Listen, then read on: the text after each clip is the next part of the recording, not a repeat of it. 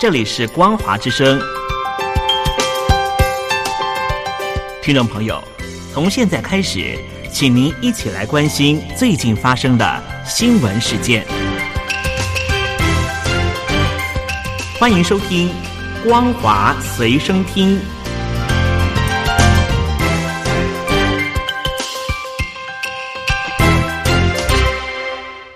各位听众朋友好，欢迎收听今天的《光华随身听》，我是老谷。首先带您关心新型冠状病毒肺炎疫情源头近期再度成为焦点。根据报道，大陆病毒学家徐正立受访时极力捍卫武汉病毒研究所。然而，中共的处理方式并不透明，让徐正立的说辞不容易被验证，也无法说服大众。报道指出，新冠肺炎疫情爆发之后，病毒源头从中国科学院武汉病毒研究所的说法，随着美国总统拜登要求深入调查，加上众多科学家敦促中共坦然面对病毒从实验室外泄的论点，再度成为焦点。世界卫生组织专家今年三月的报告。虽然宣称实验室是一元的可能性相当的低，但现在越来越多的科学家认为，在完成调查前驳斥相关的假设为时过早。据报道，被陆媒称为“蝙蝠女侠”的徐正丽，现在身处一元风波核心。部分科学家说，徐正丽在不够安全的环境从事高风险的蝙蝠冠状病毒实验。他的武汉病毒研究所同事。在疫情大规模爆发前就疑似有染疫的报告格外引人疑窦，而石正丽斩钉截铁否认武汉病毒研究所在疫情爆发前就握有新冠病毒来源的态度，加上中共官方拒绝开放石正丽的实验室提供给独立调查，也不公开相关的研究资料，让外界无法验证石正丽的说法，也让疫情的源头疑云更加难以消散。北京今年虽然同意让四位专家小组访问大陆，但专家可接触到的资讯有限，因此三月的四位议员调查报告被质疑过于草率。拜登总统五月下令再次调查疫情起源，包括实验室外泄论。七大工业国集团领袖日前也敦促中国参与新一波的议员调查。根据香港媒体报道，香港四百多名区议员从今年七月开始。将逐一宣誓拥护基本法以及效忠香港，预计将有一百七十名泛民主派议员将被褫夺议席。时间点恰巧是中共党庆，也更彰显中共深化巩固统治，不再容忍香港有不同意见存在。报道指出，港府七月的时候将安排区议员逐一宣誓，同时订定一份负面清单，列出此前曾经违反宣誓条例或是宣誓无效的区议员。而曾经出借办事处用作民主派初选投票站用途的区议员，还有曾经联署支持没落无悔、坚定抗争的区议员等等，都将被取消资格。分析指出，二零一九年香港反送中运动爆发后，许多区议员参与其中，各区议会不时出现港独标语以及言行。港府随后将宣誓拥护基本法的需求延伸到全体公务员还有区议员。香港实施中共所谓的“爱国者治港”，使香港一国两制名实俱亡。中共借由爱国之名恣意妄为，是对香港民主最沉重的打击。继香港之后，澳门当局昨天宣布，驻台湾代表机构将从十九号开始暂停运作，但并没有说明确切的原因。有学者分析，手法与关闭香港驻台经贸文办一样。背后显然是北京当局在操作主导，港澳只能够听从。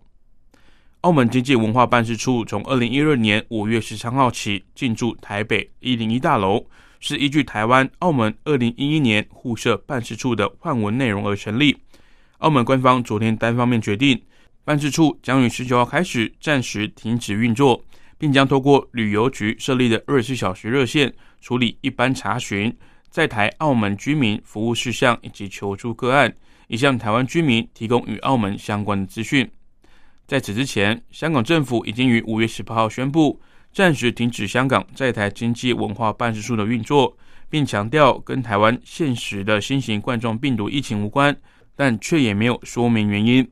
外界普遍相信此事与台港关系不佳有关。港府认为台湾推行援港专案是支援反送中示威者，台湾则认为是基于人道救援。澳门大学政府与行政学系副教授于永义就表示，台澳关系一向密切，甚至好于台港关系。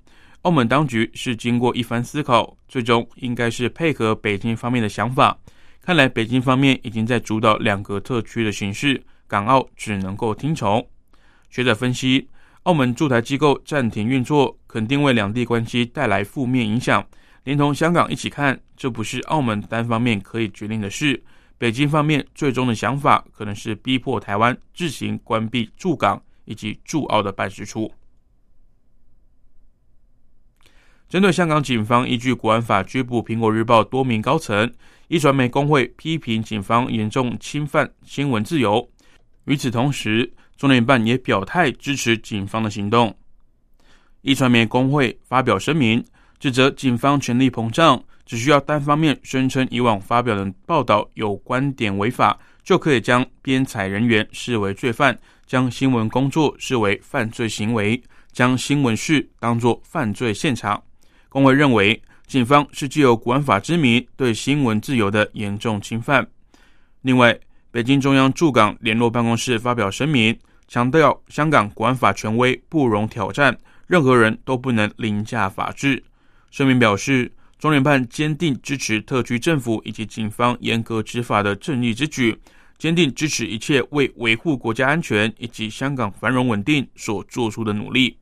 声明强调，香港是法治社会，法律面前人人平等，包括传媒机构在内也一概不能除外。新闻自由不是违法的挡箭牌。国际新闻方面，日本政府的新冠肺炎对策分科会会长尾生茂。等传染病专家拟定提出建议案，提出东京奥运采用无观众闭门比赛的传染风险最小，即使开放观众，人数上限也应该比现行的规定更加严格。日本共同社报道，这项专家提出新冠肺炎防疫建议案，预定将于明天向外界公布。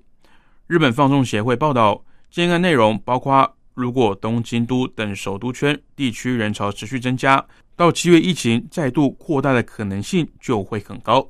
加上在夏天进行旅游或是返回老家的人群将会进行长距离的移动，届时原本疫情不严重的地区有可能急速扩大。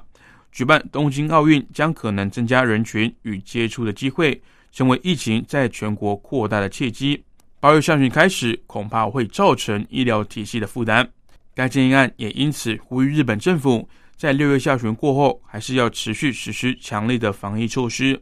奥运期间，如果发现极有可能导致医疗负担的状况，要毫不犹豫的采取强力的对策。另外，建案也指出，东京奥运采取无观众闭门比赛的传染风险是最小的。以上就是今天光华随身听的内容，感谢您的收听，我是老谷。